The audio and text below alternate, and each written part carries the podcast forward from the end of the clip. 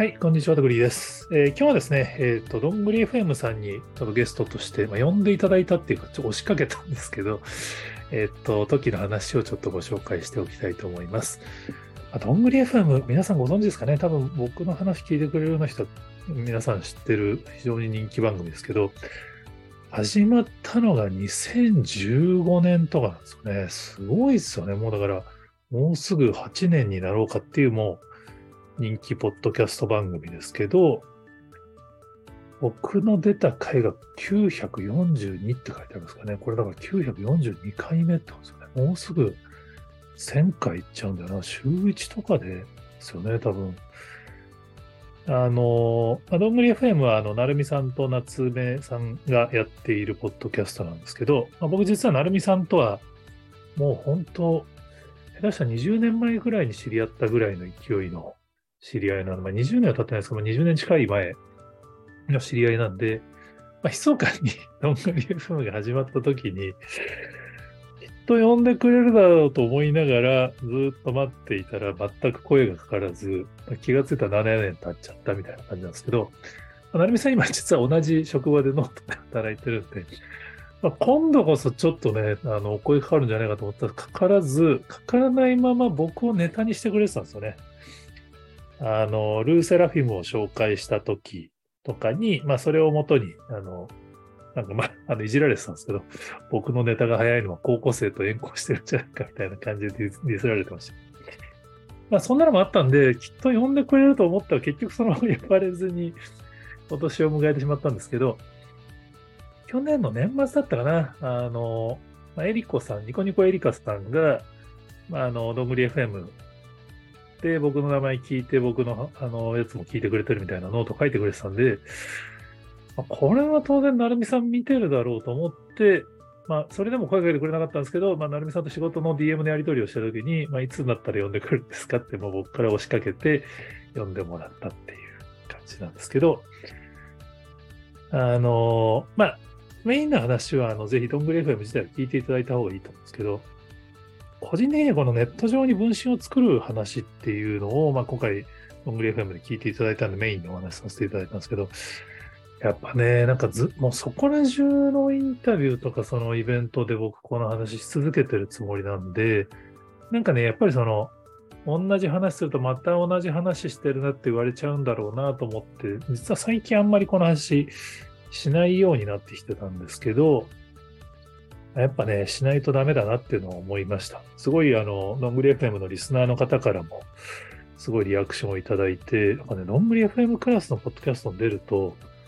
あの、 Voicy とか YouTube とかの登録者数が増えるんですよね。まあ、その、どんぐり FM の番組からリンクしてくれてるからだと思うんですけど、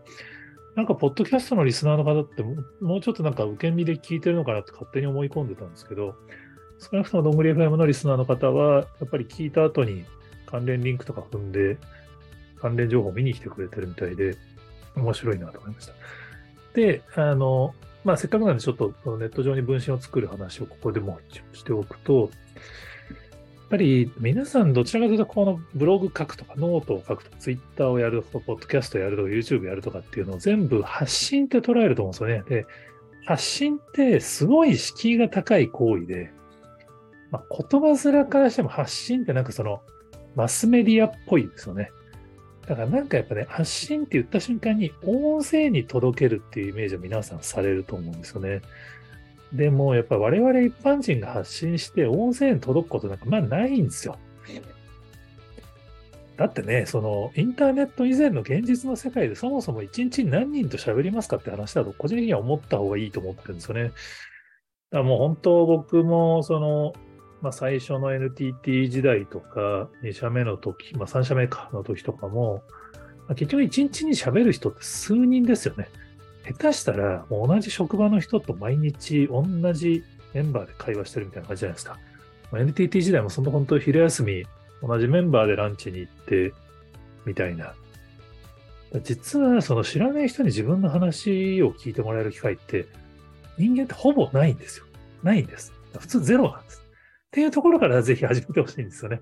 どうしてもツイッター始めると、その自分の同級生とか後輩とかが、数千人とか数万人とかフォロワーいると、あいつがそれぐらい行くんだから自分もとかって思っちゃいがちなんですけど、多分彼らはそこまで行くのにすごい時間かかってるはずなんですよね。僕も幸いツイッターのフォロワーがその、まあ、あの、おすすめユーザーとかに入れていただいた関係で15万とかいますけど、まあ、もうあの数字はほぼもうダミーに近くて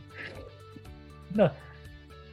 もともとはやっぱり僕のブログも本当誰も読んでなかったんですよね。でも誰も読んでないんだけども、あるイベントに行ったら読んでる人がたまたま横に座っていて、すげえ読んでくれてる人がいるんだっていう実感をして味を占めたっていう歴史がありますけど、それもやっぱりもうね、多分数ヶ月書いた後とかだったと思うんですよね。やっぱりその、発信っていうと、なんかこう、まずは数十人とか数百人とかってなっちゃうと思うんですけど、まずは、まあ僕はもう自分のメモのために始めるっていう感覚から始めて、まずはその誰かにメールを送るぐらいの感じで発信していただきたいんですよね。メールを発信です。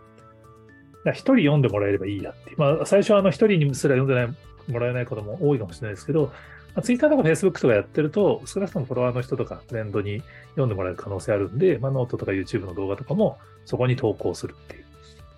当然ほとんどの人はクリックして見に来てくれないと思うんですけど、まあ、数十人、数百人友達がいれば数人ぐらいクリックしてくれるよねっていう。まあ、僕もあの YouTube 始めて、まあ、再開してですかね、1年ぐらいになりますけど、まあ、結構ね、揶揄されたんですね。苦労してますね。とか、徳リさんにも、みたいにツイッターのフォロワーたくさんいても全然見られないんですね。みたいに言われるんですけど、まあ、やっぱそこはそう見えちゃうんですよね。で、そうやって言われるとやっぱ悔しいし恥ずかしいから、やめようかなって思っちゃう人も多いと思うんですけど、まあ、僕が YouTube なんで続けられたかっていうと、まあ、それこそ最初の頃も数再生しか、もう数回しか再生されないんですけど、でも数人自分の話聞いてくれると思ったら、まあ、特にコロナ禍の間って、ラッキーだと思えたんですよね。だから出社してないと、会社の人とランチすらしないから、一日に数人に自分の話聞いてもらうとかないじゃないですか。やれ、ルーセラフィムすごいよね、みたいな話をする相手いないわけですよね。みたいなのを、まず自分に言い聞かせて始めていただきたいんですよね。だからもう誰も読まなくてもいいって、まずメモから始めて、でも、そのノートとか YouTube みたいなストックされるものを続けてると、確実に積み上がるものがあると思うので、まあ、それをその僕は分身と呼んでるんですけど、まあ、ノートの1記事1記事貯めていくと、まあ、ある意味その1記事1記事が僕の分身ですよね。その、同じ話をこうやって僕は、あの、毎回同じ機会で収録してますけど、本当はその、ノートにも実は同じような話を書いていて、でそれをたまたま検索したり関連記事とかで見てくれてる人がたまにツイートしたりしてくれてるんですね。だからこれは僕は同じ話を毎回繰り返す必要がなくて、記事にしてあるんで、それが僕の代わりに喋ってくれてる状態なんですよね。で、この感覚に巡り合うには、やっぱどうしても数ヶ月は続けないとなかなか到達できないというのはすごい難しいところで、昔ブログとか1年は黙って書けって言われましたからね、1年が長いなと思ってましたけど、でも、本当ね、やっぱ続けてると、ストックが勝手にいろんな人と会話を始めるっていう、多分ね、小さいハプニングが起きると思うんですね。これはあの、記事を書くのがあのできる人だったらノートでもいいと思いますし、別にツイッターでもいいと思いますし、あの動画とか音声の方が向いてるんだったら、ポッドキャストなり YouTube でもいいと思うんですけど、これね、一般人がこのネット上にそのメディア的に分身を作るっていうのはマスメディア時代にはありえなかったんで、ぜひね、あの、うまく使っていただきたいなっていう。で、細かい話は、えっと、どんぶり FM さんの方で1時間存分に喋らせていただいたやつがアーカイブで上がってますんで、そちらを聞いていただければと思います。はい、えー、他にも、えー、この話ありますよっていうのがありましたら、ぜひコメントとかツイートでいただけると幸いです。今日もありがとうございます。